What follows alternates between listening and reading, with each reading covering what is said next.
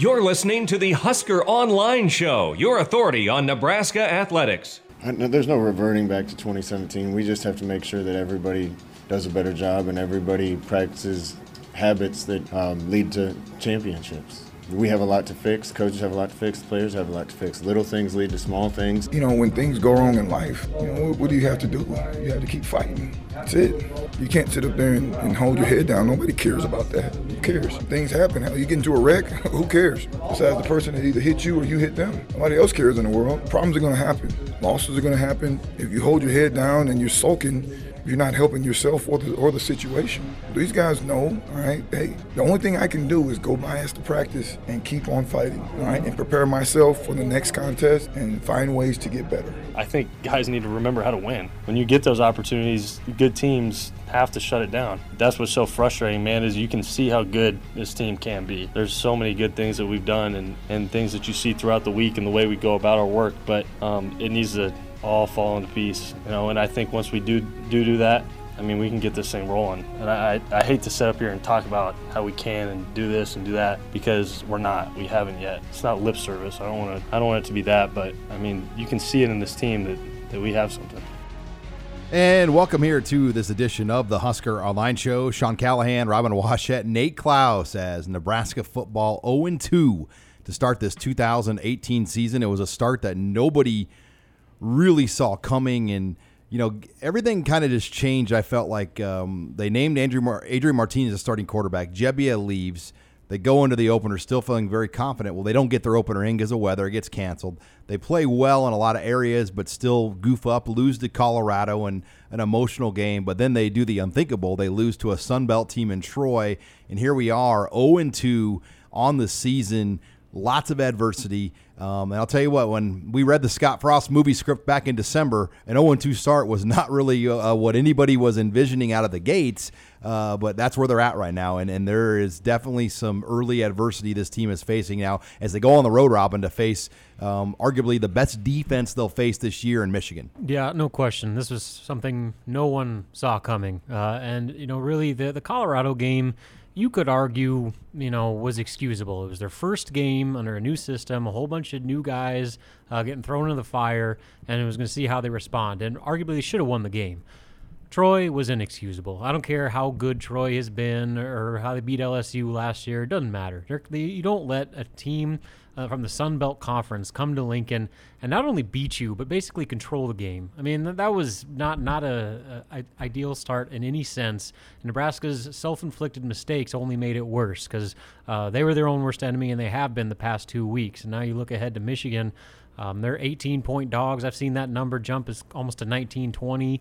Uh, and so, I mean, it's, it's, not a not a good position to be in, uh, and the idea that things are going to get solved anytime soon doesn't look very good.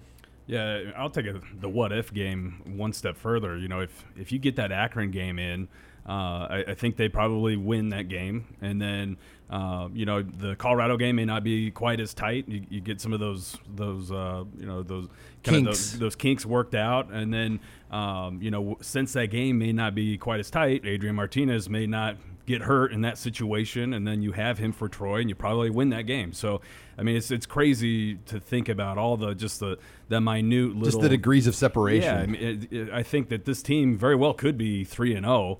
Uh, but but here here we are. They're they're zero oh and two, and and obviously still have a lot of things to work on. Um, you know, and, and things that you would have liked to have seen getting ironed out before they go on the road to the big house. This almost reminds me somewhat of 2008. You know, you look at that season; it ended up being a good finish, but they got off to a, a bad start in year one of Bo Pelini. They lost to Virginia Tech and a game that they could have won, but you know Frank Beamer came in and put on a clinic of special teams like he always did back then, and then they lose to a very good Missouri team at Memorial Stadium. But then the next week they go on the road. They're huge underdogs to a Michael Crabtree, Mike Leach led Texas Tech team in Lubbock. Nobody in a million years gave Nebraska a prayer. I mean, I want to say it was close to an 18 point line. They went in there and they played their tails off, and uh, they they almost won that game. It went to overtime. Um, and they probably should have won it. Zach Potter blocked an extra point. All Nebraska had to do at that point was score a touchdown, kick the PAT in overtime, and win the game. And they, they lost. But that game, I think, set the tone for the rest of the year. And I think Nebraska's got to look at this Michigan game kind of like that Texas Tech game in 08, where nobody in a million years is picking Nebraska to win. But can they go out there and swing and put up a fight and see what happens? Um, and what difference will Adrian Martinez make this week? I think he's going to make a big difference. Um, what's that going to be worth? And and how good is Michigan really? They lost to Notre Dame. Um, I know just talking to um, Chris Balas from the Wolverine.com, there's still a lot of questions. That SMU win was not impressive for Michigan last week. Their offensive line remains a question. The defense has not lived up to overall expectations. Um, their offense in general, and as far as the productivity, has not been as consistent. So this is a tough challenge, but I think a game that Nebraska can come in and at least come out swinging and I think make it much more interesting than anyone thinks. Come out swinging is a pretty good analogy because according to Ryan Held, running backs coach, Nebraska is Rocky Balboa this week, and Michigan is Ivan Drago, and this is Rocky Four going in in Ann Arbor, Michigan. Uh, that's the mentality they have to take. Uh, you know, it's you laid it out. No one is giving Nebraska a chance. I think you go to any like fan predictions. I think Michigan's like a ninety some plus percent favorite to win this thing. You know, I mean Nebraska. Uh, they look people look at the zero and two start. They look at the losses and they say this isn't a good football team. I think anybody that has watched those games know that Nebraska is significantly better than their record, and a lot of that depends on if Adrian Martinez plays. If he plays, Nebraska beats Troy. Uh, I have no question in my mind. And if he if he doesn't get here against Colorado, they beat yeah, Colorado. If he probably. finishes the Colorado game, they beat they probably beat Colorado, and then uh, so we'll we have are waiting still official word on his status this week with Michigan, but I think all of us agree he's going to play. Oh no question. They have to play him because if they he doesn't play, they do not stand a chance. I don't care how much you know rah rah stuff you want to say all week. Andrew Bunch is fine, but he's not going to go to the big house and beat Michigan. Michigan's defense is too good. They create too much pressure on the quarterback for a guy to go into that situation and expect to be successful. So. Um, Getting Adrian Martinez back gives them a chance, but they're going to need to do a lot of things a whole lot better than they have been the last two weeks. Yeah, without Martinez, I think this game could get pretty ugly, but I fully expect him to play. Um, and, and for Nebraska, I mean, I feel like it's it's um, you know them needing to get out of their own way uh, more so than than kind of trying to stop anything that Michigan's going to do. Obviously, their defense is legit, but their offense, um, you know, is still very suspect in my opinion. Um, you know, you, you, saw that the Notre Dame game. I think a lot of people watched that, and, and just how good is Notre Dame really? I mean, Vanderbilt took them down to the wire last week, um, and and I don't think anyone really predicted Vandy to be any type of um, you know great team necessarily this this year. So, uh, I mean, this is still a, a, winnable game, but you have to take get out of your own way, you know, and and not give them anything, um, you know. So that means no turnovers, no stupid penalties, uh, none of that this weekend. You're listening here to the Husker Online Show show here as we wrap up our opening thoughts um, going into this game. Yeah, it's just been interesting to to see Scott Frost face adversity so early on. I mean, everything he did, he could do no wrong, and and now you know within a couple of weeks of his tenure coaching games, um, just this adversity he's had to face. Um, I think he's handled it well, though. I really do. I know.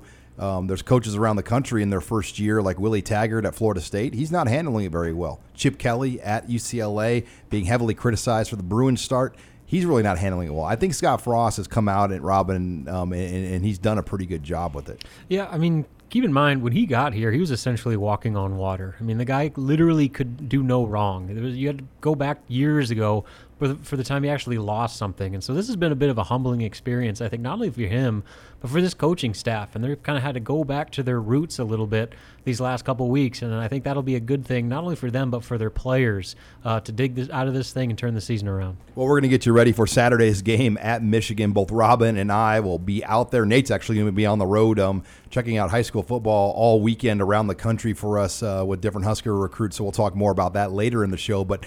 Uh, when we come back, we're going to address the offense, the storylines to watch here going into Saturday's game at Michigan. You're listening here to the Husker Online Show.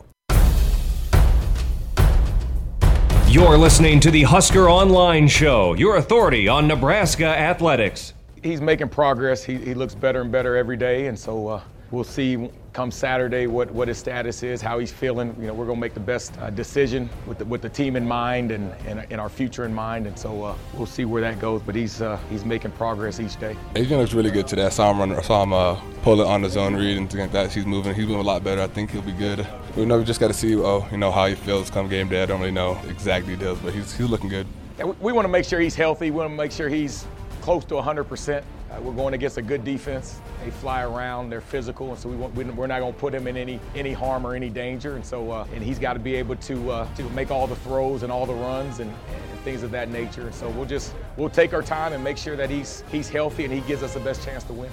And welcome back here to the Husker Online Show. That was Troy Walters trying to keep the worst kept secret in the world that Adrian Martinez is going to play in this game. At least we all think that at this point, but they are playing it close to the vest. No official decision uh, really has been made, or at least after Wednesday's practice. But um, you know, all signs continue to go that direction as Nebraska gets uh, ready to travel to Michigan. The segment of the Husker Online Show is brought to you by Tanner's Sports Bar and Grill. Get into any one of the five Omaha locations or the one here in Lincoln uh, to watch Saturday's Nebraska Michigan game, 11 a.m. kick.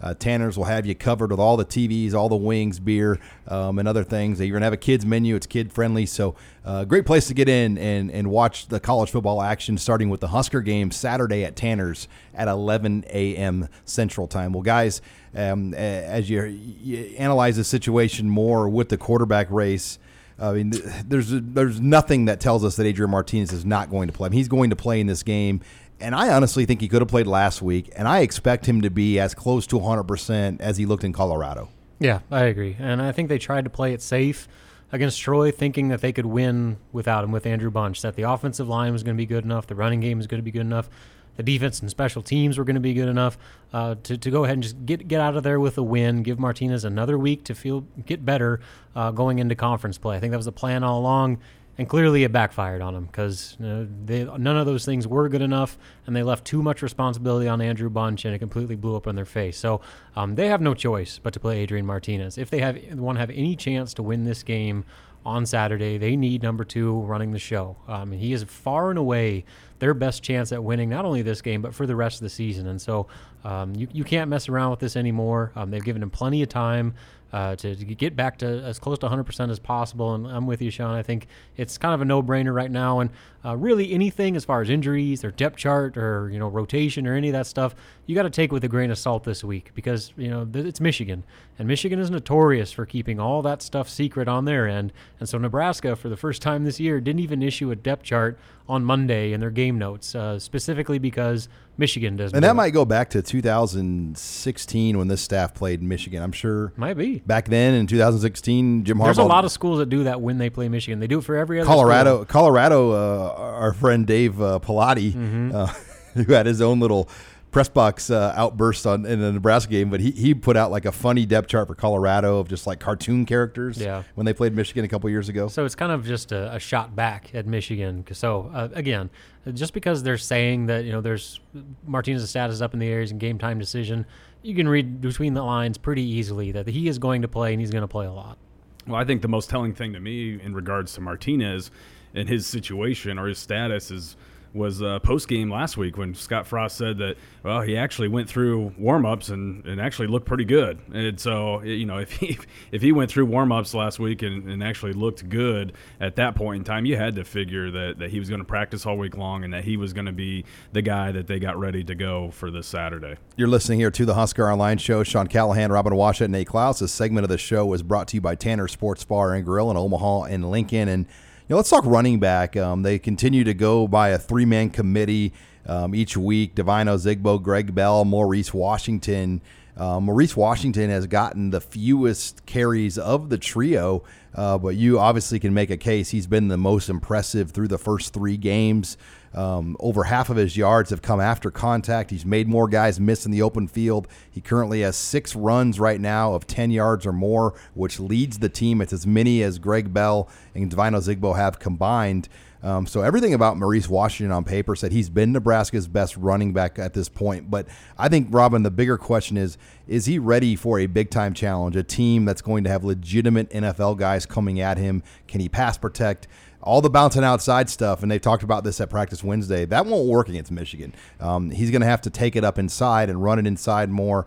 Um, so this will be a whole different kind of challenge for the young Maurice Washington. Yeah, no doubt. And he's still a guy that is getting his feet wet in this whole college football deal. I mean, he's been here for about a month and a half, and you know is basically starting from scratch with the strength conditioning and learning the system and and all that stuff that everybody else in his class got months of a head start on him. So uh, for him to be at this point just through two games is pretty impressive. Obviously, leading the team with 92 yards last week, uh, but things are about to kick up in a big way for him. So we'll see if he's able to be as effective um, going forward. But a note on him. I know a lot of fans were concerned about his status in that game because TV cameras were Practice showing him, all week. Yeah, showing him kind of grimacing, looking in a lot of pain. But uh, Ryan Held, running back coach, said that he is perfectly fine uh, for this week. He will will play against Michigan and he's practiced all week, so no worries there. But um, I think that he's still going to be part of a heavy rotation in that backfield. It's going to go game to game, situation by situation between Greg Bell, Washington, and Devine Ozigbo. Yeah, even though he's arguably been the most uh, productive, or he has been the most productive, I, I still think that um, they're going to have to be careful with how much, how many carries they give him, just because he he hasn't been through the strength conditioning. He's not physically ready, I don't think, to to take that pounding. Almost kind of like a, a young pitcher, you know, that, that you kind of have a pitch count on. Almost, you, I think you have to to be careful with exactly how much you you're running him. Uh, plus, I, I think this weekend, you know, the with the style of game that you're going to have. I think this would be a good week for Devine Ozigbo to to uh, to kind of announce his presence and, and, maybe see a little bit more. He didn't look very good last week. No, did not look good last week, but he looked good against Colorado. So you know, hopefully, if you're Nebraska, you you you see the Devine Ozigbo that played against Colorado this week because I do think that uh, his his physical style of running would be you know conducive for Nebraska in this in this particular game. All right, let's talk offensive line, particularly rotation, and I'm sure somewhere Mike Cavanaugh's laughing as we're about two weeks in and already Greg Austin's getting the uh, are you going to rotate more guys on the offensive line question? The the uh, the question that Mike Cavanaugh got for three years, and I mean, you could you could always see his gears spinning, and that's somewhat debatable right now. You know, Troy Walter said we'd like to see more guys play on the O line, but Greg Austin was very non-committal about that. A lot of it depends on the flow of the game. I mean, they're not going to just put guys that have never played in a college game against Chase Winovich and Rashan Gary just so they could develop guys this week. This is a completely different kind of game.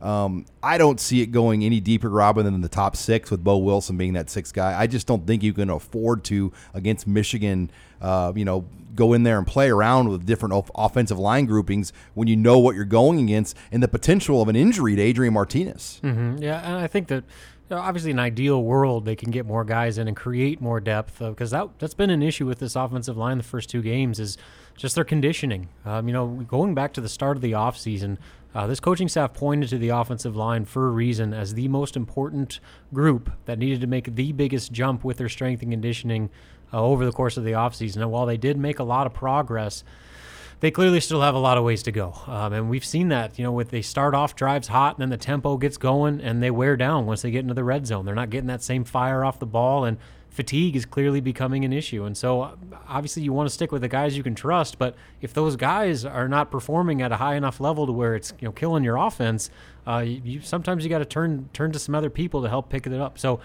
who that depth is, that remains to be seen. You know, I think, like I said, Walter's plan to play more guys is great in theory, but I think Greg Austin was a little more realistic about the situation. That you know, it's all going to depend on the game, um, you know, and how we're doing with that front line to see if anybody else gets in. All right, when we come back, we're going to shift over to the defense as Nebraska will face a whole different challenge this week. As Michigan's going to come at them with tight ends, fullbacks, and a downhill running attack. Uh, kind of a staple of Jim Harbaugh in Michigan since he's been there. That's next here. You're listening to the Husker Online Show. This is Husker Online, your authority on Nebraska athletics. It's a front seven game. We gotta bring it. We brought it Colorado, and we gotta bring it now. We gotta bring it. It's front seven game, and we just gotta um, hit them in the mouth. We gotta play black shirt football. Uh, it's a great game for linebackers, and it's a great uh, game for D linemen. So that's what you play for. You playing in the um, the, the, biggest stadium in uh, college football, uh, and our fans travel well. So I know it's gonna be high capacity. That's what you play for. You play for the, to be in this stage. And welcome back here to the Husker Online Show. Sean Callahan, Robin Washut, and Nate Clouse. That was last week's ejected linebacker, Mohamed Barry, on just what it's going to take this week. He said it's going to be a front seven game as Nebraska tries to match up with this Michigan Wolverine offense and the tight ends and what they want to do. And really, they're, they're throwing the ball, Robin, less than 20 times a game. Shea Patterson, though, is – kind of a gamer. He's not going to do anything by the textbook. He's a throw off the back foot, kind of run around type guy at times. And you got to give Jim Harbaugh credit. He's been able to blend what he does with what Shea Patterson does. I think that was one of the big questions. Uh, but Shea Patterson also has some very good receivers, led by Donovan Peoples Jones, a former five star recruit that actually visited Nebraska.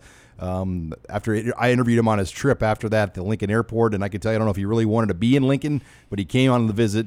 Um, he had three touchdown catches last week against SMU in their win from Shea Patterson. So they're going to have their work cut out for him. But I think, Robin, having Mohamed Barry back is going to make a difference. You felt when he left the game, you noticed his presence not being on the field right away. Well, he's arguably their best defensive player. I mean, or at least has been through the first one and a half games, I guess, that he played. And so not having him out there, especially against a team that, you know, has the quickness and, you know, the, the style of offense that Troy had, I thought was a big disadvantage. And Will Honas did all right. I mean, I, I thought he played pretty well, being you know thrown into. Missed it. a lot of holes though. Yeah, I mean, I mean, yeah.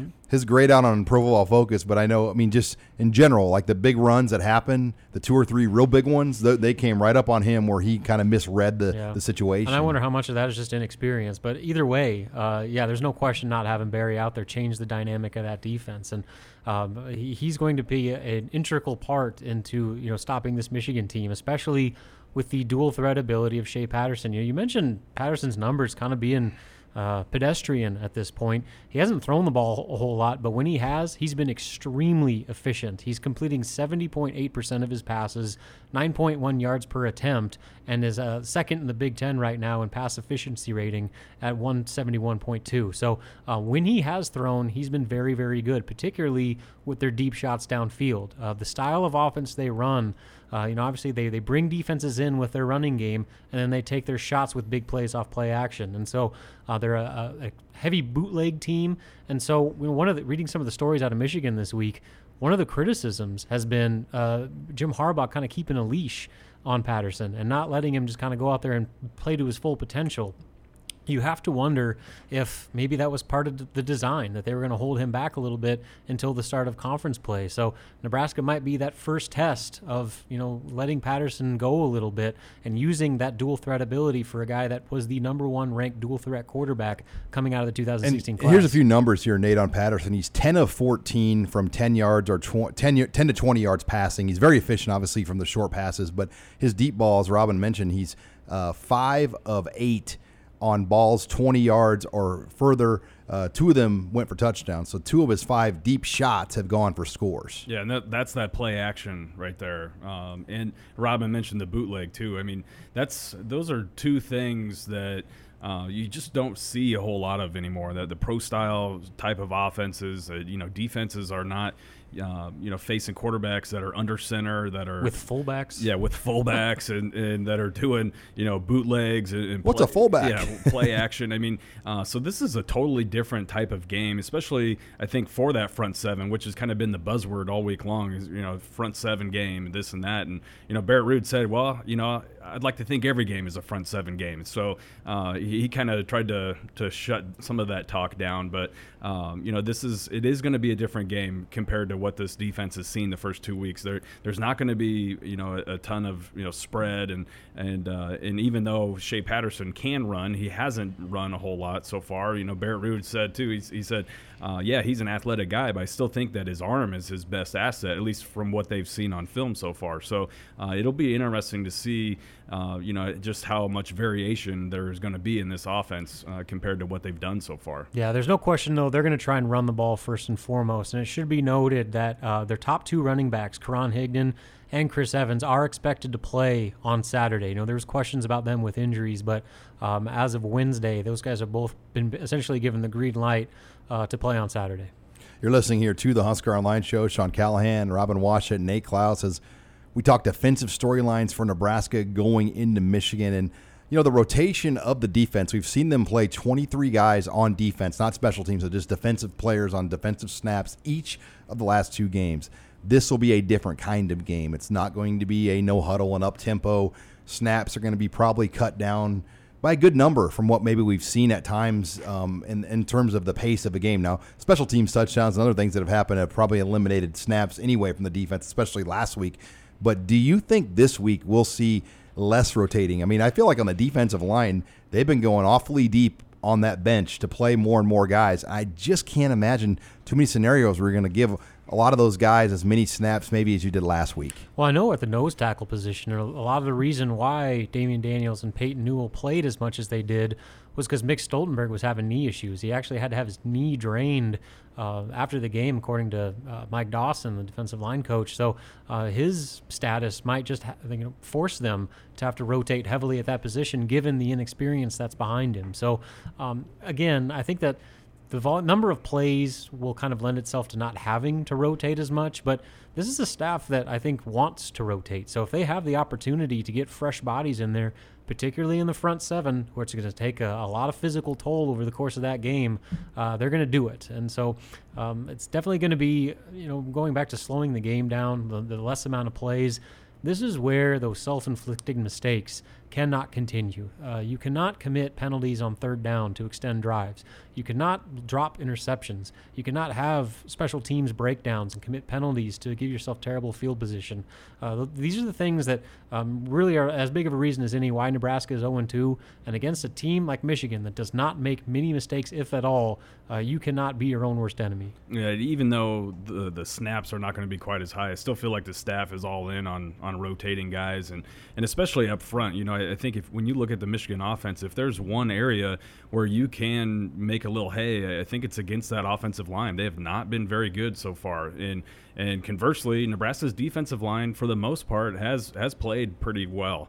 Um, and and they've like like you mentioned, Robin, they've played a lot of guys up front there too. And and I think for the most part, um, you know, all, all those guys that they've been rotating in and out have, have performed fairly well. And, and so, uh, if there's one area where you, you might give Nebraska a little bit of an advantage or say, hey, um, you know, they've got a shot to, to at least be disruptive, I think it is up front along that line. So, you might want to keep those guys fresh and, and see if you can't wear down that O line. And as far as black shirts go, one more handed out this week. So now eight on the year, Robin. Aaron Williams was given one. Um, he has overtaken Antonio Reed uh, that was a pretty quick hook they had on Antonio Reed, but I think we were all surprised that Aaron Williams was so far out of the conversation. Now he's back in that clearly. Well, a lot of it had to do with just him not being able to play football uh, basically until the final week of fall camp. I mean, he wasn't cleared to put pads on and go through full tackling until just before the start of the season. So uh, he has made quick progress in catching right back up and uh, supplanting Antonio Reed as the number one. It's not a co number one, he is the number one safety. Uh, Trey on, Neal, it's kind of surprising he doesn't have one. Yeah, I'm, I'm wondering what's behind that. Because he is, I mean, you can argue that he's been as impressive consistently than any guy. The fourth down breakup he made was one of the better secondary plays we've seen a guy make all year. Now, Aaron Williams has come up and made some big tackles. Uh, but I, I, still would say Tre Neal has played the best. I think it's all about perception that they don't want to yes, make political. it look like yeah. I think uh, they don't want to make it look like new guys. They're handing the new guy that came from UCF over the three-year starter exactly. senior. Yeah. I, to me, I, think it's all perception. They've probably pulled Tre Neal aside and say, "Hey, look, uh, in our mind, you you you're playing at that level. You're but the just, best defensive back we have. Yeah, but don't don't be upset be about this. Yeah, I, I, guarantee you that that has at least something to do with it. I agree. All right, when we come back, we're going to take your questions in the mailbag. Husker Online intern Mike Wheeler is in the studio. He'll join us next with all your questions. You're listening here to the Husker Online Show. This is Husker Online, your authority on Nebraska athletics. I take a lot of pride in it. I take it very personally, and I think our players know that, and I think our players are starting to take it personally. I, it's as personal to me as anything. It's personal to everybody on the staff that works in special teams. Maybe me the most of all because I'm in charge of it. So yeah, I, I internalized. Anytime we're not performing well in special teams, trust me, it bothers me. I don't get to sleep very much. And welcome back here to the Husker Online Show. That was Jovan Dewitt just expressing his frustration with Nebraska special teams. Does anyone think that Jovan Dewitt sounds like Dwayne the Rock Johnson a little bit?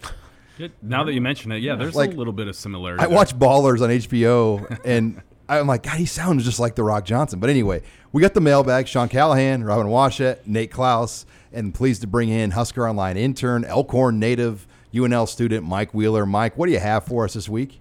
Um, all right, so I think this is something that everyone is going to kind of be questioning here. Uh, but how does Michigan special teams compare to Nebraska's? And can we expect NU to take a step forward in the special teams area this week? Well, I think there's one player right away, Donovan Peoples Jones, that's regarded as the difference maker in this game. And until Tyjon Lindsey and JD Spielman show more, um, you know, Michigan's going to have the significant advantage on paper in the return game because other than you know a couple of returns from Spielman his freshman or last year, we haven't really seen him do much. And Tyjon Lindsey at this point, I wouldn't be surprised if he's not the punt return guy at Michigan this week, Robin. Yeah, and they got to do something because uh, special teams has been a complete non-factor and almost a detriment, as we talked about. So uh, it's f- hard to find uh, a team Nebraska's going to play the rest of the year right now that doesn't have better, better special teams than Nebraska. And so some personnel changes need to happen. Uh, you know, Sean, you wrote about uh, some potential starters on both sides of the ball volunteering. Tyron Ferguson, Luke Gifford, yeah. Stanley Morgan. Guys, guys are saying, look, I, I, know that I'm a key part of you know whatever side of the ball, but I, we see what's going on with special teams and we want to help. So I would expect to see some some changes, uh, just with you know some key positions on the return and coverage units uh, to ho- hopefully address some of those you know breakdowns that have happened. That punt return against Troy, would you say there were six missed tackles on the touchdown?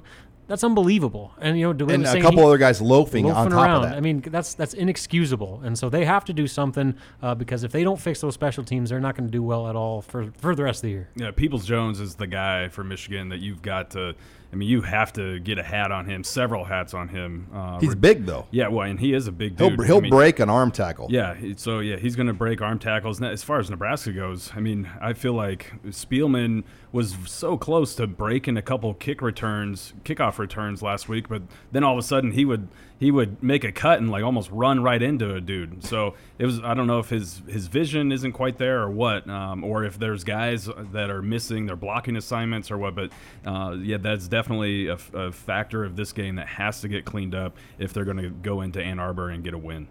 All right, so we'll move over to the offensive side of the ball. Why are we not seeing any wide receiver rotation after hearing about all of the great depth? That is a great question um, because honestly, it's been four or five guys: uh, Stanley Morgan and J.D. Spielman, Tyjon Lindsey, Bryan Reimers, um, and then I'm missing Mike Williams. Mike Williams. That five, and then you saw Andre Hunt.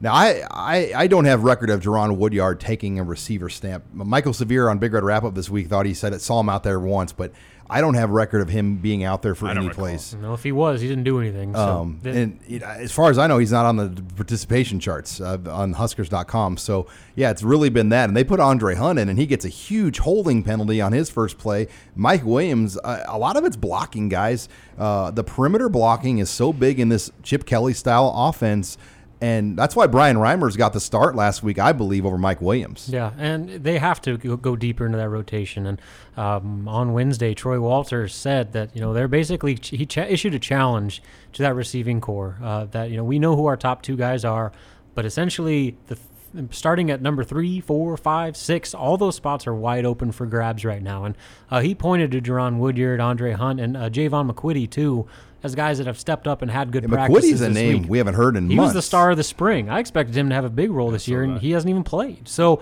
uh, I mean, there's plenty of opportunity. It's wide open after those first two. And um, one of the things that Walters pointed to at the end of that Troy game, they relied so heavily on Morgan and Spielman that those guys were just worn down at the end of the game, and they weren't getting the separation. Uh, they weren't getting off coverages to, to help that passing game, and that's why the offense kind of fell into a shell a little bit. And so they, they need more of that depth that we talked all offseason about how such a strength um, in that receiving core. They need to finally step up and show its face. Yeah, I still think when when you get down like Nebraska has the past couple weeks, it throws your rotations off. Even though, yeah, if you're down, you, would think that you'd be become more pass happy, but um, I think the the coaching staff becomes a little bit more reluctant to put some players out there that they may not trust as much as their top two or three guys. So they, you maybe aren't going to see that rotation of six or seven like we've been thinking that we were going to see. You're listening here to the Husker Online Show. We're taking your questions in the mailbag with Husker Online intern Mike Wheeler. Uh, so Bob Welton was Frost's immediate choice for that recruiting uh, coordinator role before Nick Saban in Alabama kind of swiped him up from us. So uh, one, do you think uh, if we had him now, we'd be do uh, the team would be doing better in recruiting? And two, do you think Frost revisits that position this offseason? I don't think so. Um, I think Bob, as this staff would say, was still getting his sea legs under him, Nate. When you kind of looked at kind of where he was, he was just learning the lay of the land and, and, and whatnot. I think the recruiting's doing just fine right now. I mean, I don't have any issues or problems with what this staff has done. They clean sweep the in-state. They're getting guys from the JUCOs that they should be building this class with, and they're still in on a lot of other guys. Yeah, I, there's there's no reason to panic recruiting wise right now. I think they're doing fairly well, um, and there's still a lot of guys on, on the hook uh, that that are still on the board that they're they're very much involved with. As far as Welton goes, you know, he was not here all that long. I mean, I, I- don't think that you can About really two months. Yeah, two months. So, and like you said, he was still very much just kind of learning things and kind of getting the lay of the land. So, I don't know if you can really quantify, you know, what his loss meant for Nebraska. Um, and and I, I don't know that you can necessarily say that Nebraska would be doing all that much better than they are right now. I think that uh, going forward, that's not going to be a position that they try to go out and and, and find. I think that they're kind of happy with the way the, the responsibilities have been divvied I think out. they realized they didn't need the position after they had the position. I mean, that was one takeaway that they, like we have the right type of guys to run and manage Yep. this, and we don't necessarily need kind of a czar over the top of all of it. Um, and it, it, Bob was a great guy, though. We we definitely uh, missed him, and you know enjoyed the little bit of time we had with him. All right, so sticking with the theme of recruiting, how many Garden City guys do you think make an official visit with uh, Mills? Uh, I think there could be at least uh, three guys, Mills and maybe two others. Um, you know, it, who knows? Maybe there could be a couple other than that. But uh, there's no question that Nebraska has a very good relationship with uh, with Jeff Sims, who's the head coach at Garden City. Obviously, they already have a commitment from their running back Dedrick Mills. Um, you know, Olas, uh, Bamidele Olaseni, the the big time JUCO offensive tackle, 6'8", 340 pound dude, uh, uh, is is a guy that they're very very high on. And then there's a couple others. You know, Kadeem Kadeem Telfort is uh, is another offensive lineman that they're looking at, uh, and and they have you know an outside linebacker and, and a couple other playmakers uh, that that Nebraska is is still kind of showing some interest in, but they haven't necessarily offered. All right, we got time, Mike, for one last question here in the mailbag. What do you have? All right, so I'm going to be heading with you guys to uh, Chicago up in Northwestern or E- Evanston, really. But uh, now that you guys can have kind of had a couple of years to visit around everywhere, which Big Ten road city is your favorite to kind of bar hop around or visit? For the record, Robin and I have been on every single Big Ten road trip. We've been to every stadium but Maryland, and we'll get to take in our 13th and final, if you count Nebraska, 14th and final Big Ten stadium uh, next season. I would say Wisconsin's my favorite. Um, just the layout of downtown Madison, the restaurants, the different beer selections offered in the state of Wisconsin. That's far and away my number one. Um, I don't know uh, if there's like an underdog or kind of under the radar for me, but Wisconsin's without a doubt my favorite of all. I always have fun at Michigan State too. That would be kind of like my number two, but we do stay in a hotel always where you can walk to the bars, you can walk to the stadium, you can walk everywhere. And we're kind of in the heart of the college district, so that's always been fun going to East Lansing. Yeah, and you know Northwestern's up there. I, I agree. Wisconsin's my number one. Now, as well. Northwestern for downtown Evanston or Northwestern Evanston, for Chicago? Evanston is sneaky fun. Uh, I, I like Evanston a lot because it's it's smaller than Chicago. It's got the know, pizza places too. cheaper. It's got Lou Malnati's Yep. and Giordano's. Yeah, it's got all those places and some you know good local places too. A Couple good So- steakhouses, couple good bars. And and then obviously you have the option of taking the train or whatever into Chicago. So I mean, there's there's a lot of versatility and a lot of options in Evanston. Minneapolis, obviously Minnesota. Um, that stadium is awesome. That's one of my favorite stadiums in the in the conference. And then you know obviously Minneapolis is Minneapolis. Uh, but yeah, Wisconsin's number one. In fact, it's funny you mentioned this. Uh, the Chicago Tribune just put out a list of their top te- uh, ranking the Big Ten road fan environments, and uh, Penn State came in number one. Which really shocked me because it's hard to get to. Uh, there's nothing around the stadium. It's a small town with not a lot of things to do. And, you know, people that have been there, you know, especially anyone who's at the 0-2 Nebraska game, had some pretty bad experiences there. Rutgers was probably one of the more interesting or unique ones. Yeah. Um, New Brunswick is kind of where you go because that, that's like where the area is at. But Robin and I went to the brass rail of Rutgers campus, and we got the full Jersey Shore experience at least. Yeah, and so Rutgers on that list, Rutgers came in second to last. Maryland came in dead last. So our, our final bucket list game. That's what we have. Now to we never got to. to really see Indiana. I'm disappointed in that, but we couldn't get a hotel in Bloomington that was reasonable, so we stayed in Indianapolis, and oh darn, we had to eat dinner at St. Elmo's instead. I've heard Bloomington is fun. Oh darn, St. Elmo's. Shoot. Yeah, Shoot. I've not been to any Big Ten venue other than Memorial Stadium. One of these days. Hoo hoo. All right. Well, that wraps it up for this week's edition of the mailbag. We're going to close the show with recruiting. That's next. You're listening to the Husker Online Show. You're listening to the Husker Online Show, your authority on Nebraska athletics. It really it comes down to weekly preparation, him taking care of his body, getting to bed, learning how to be a student athlete, getting in the cold plunge to get your legs back, uh, you know, all those things because he didn't have summer training. So he's gonna he's behind the eight ball a little bit on that end. So just you know, really having a great week of preparation, but but taking care of your body, getting the rest, so then you're fresh on Saturday. Uh, I want to see him be able to press it a little bit more at times. You know, on some runs like the one where he ended up uh, bouncing it. All right, we just got to press it up in there. There was a collision between the tight end and the defensive end. Trusting that that guy's going to get the block and not get spooked. But he, he's doing a lot of good things. He's got to continually just keep learning the offense, just like all our guys have to keep doing it because we're going to have a tweak here, a tweak there, and we got to be able to go out and execute it. Final segment here of the Husker Online Show. Sean Callahan, Nate Clouse. We'll talk recruiting here, but I want to talk a little bit about freshman guys here first, Nate.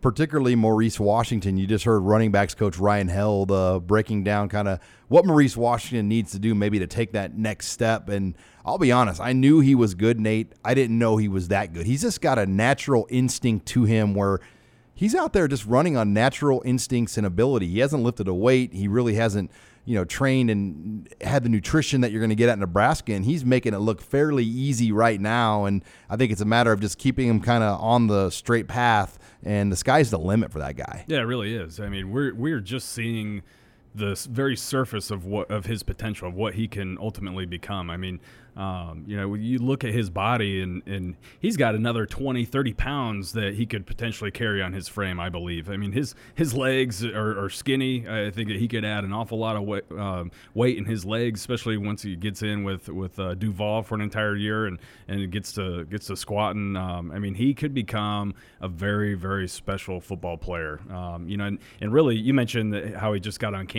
I mean, how much of the playbook can he really honestly have mastered right now? Um, you know, he's still got to be well behind the curve of Greg Bell and Ozigbo and everybody else who was on campus for last spring. So um, I think he's only going to continue to get better. And, and as he gets more and more experience, I think we, you'll see him bouncing it out to the outside less and less and, and kind of. That's worked against Troy yeah. and Colorado, but when you start playing some of the the bigger ten, the bigger defenses in the conference, that's not going to work. Yeah, and, and, you know it reminds me of a guy like um, you know, a lot of big time running backs, to be honest with you. A guy like Terrell Newby, I think, always did that when he first got here because in high school, those guys had the speed to, to just bounce everything outside and to take it the distance, 80 yards, you know, or whatever. Um, and, and, and I think that, you, like you said, those he'll he'll eventually figure out that you can't necessarily get away with that uh, in Big Ten play. All right, Nate, uh, let's get right down to business here. Nebraska picked up a commitment on Saturday from Chris Hickman um, making it a clean sweep on the in-state and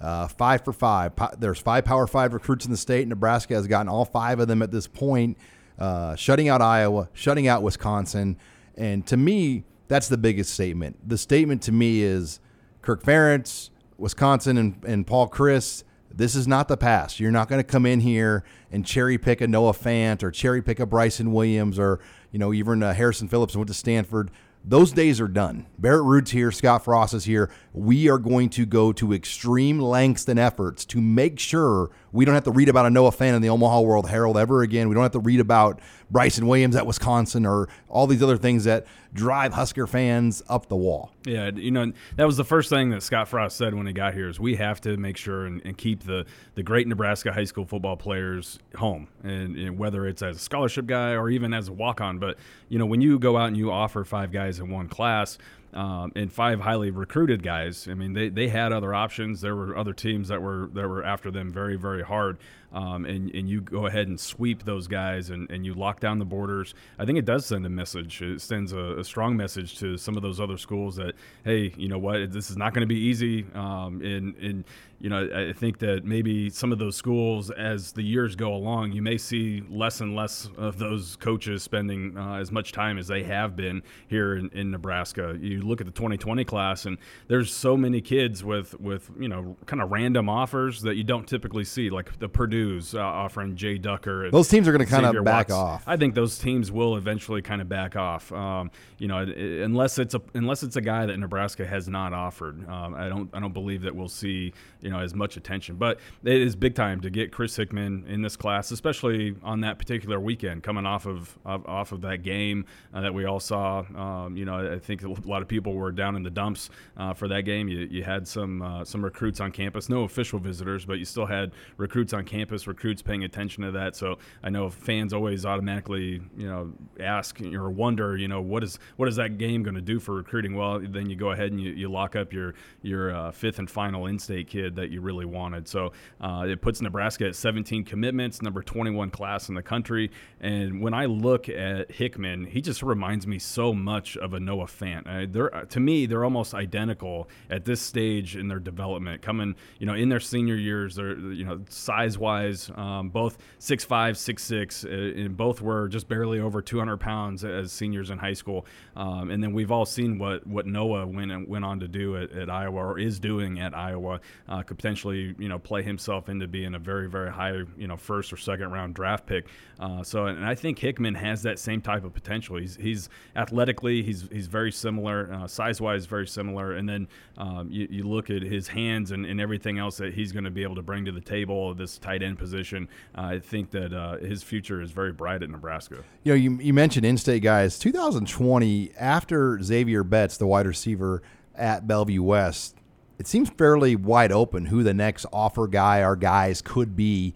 Uh, I don't know if there really is a slant. Eh, people assume it's Xavier Watts, but Josh Helmholdt, our, our colleague from Rivals.com, the Midwest analyst, reported that Watts has had very little um, interaction with Nebraska's staff at this point, and it might have to do with that top end speed uh, he's shown. Um, who do you see maybe as the next guy um, in the in state that could come at for 2020 now? Yeah, uh, you know, I still think Watts is very much in the in the discussion. He has been uh, getting more uh, attention from Nebraska here recently. You know, September first uh, kind of represented the first day that, that coaching staffs could really reach out to a lot of the 2020 prospects. And uh, Watts has told me that he's heard from Barrett Ruud, and, and he's been to uh, he's been to a couple games now.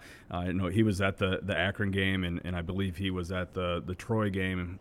you know, but Iowa State and and you know Purdue. Minnesota, those teams are recruiting him really, really hard. Nebraska has yet to offer. I think you look at Isaac Gifford, uh, obviously the, the, the younger brother of Luke Gifford there at Lincoln Southeast. I think that he's somebody who's definitely on the radar. He's been to all the games so far uh, this fall and, and is uh, somebody that's getting a lot of attention from Nebraska.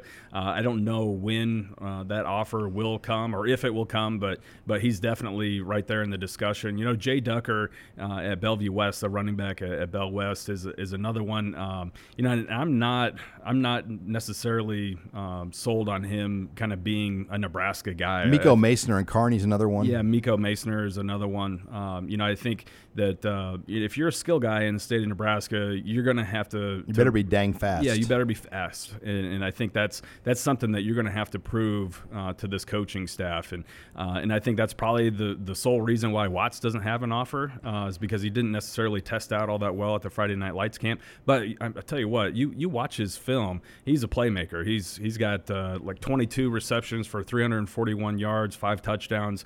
Uh, he's got an interception return uh, for 61 yards. I mean, he makes plays all over the place for that Burke team. So uh, I, I, think I still think that that uh, there's a good chance that Watts ends up getting an offer. Well, Nate, safe travels this weekend. You'll be out in Colorado and Arizona watching three different Husker recruits play uh, over the weekend. So we'll look forward to hearing all about that next week. Yeah, looking forward to that. There should be a lot of great content coming from that. All right, make sure you stick with Husker Online as we'll have full coverage as well from everything out in Ann Arbor, Michigan here over the weekend. Thanks again for joining us this week on Husker Online, your authority on Nebraska athletics.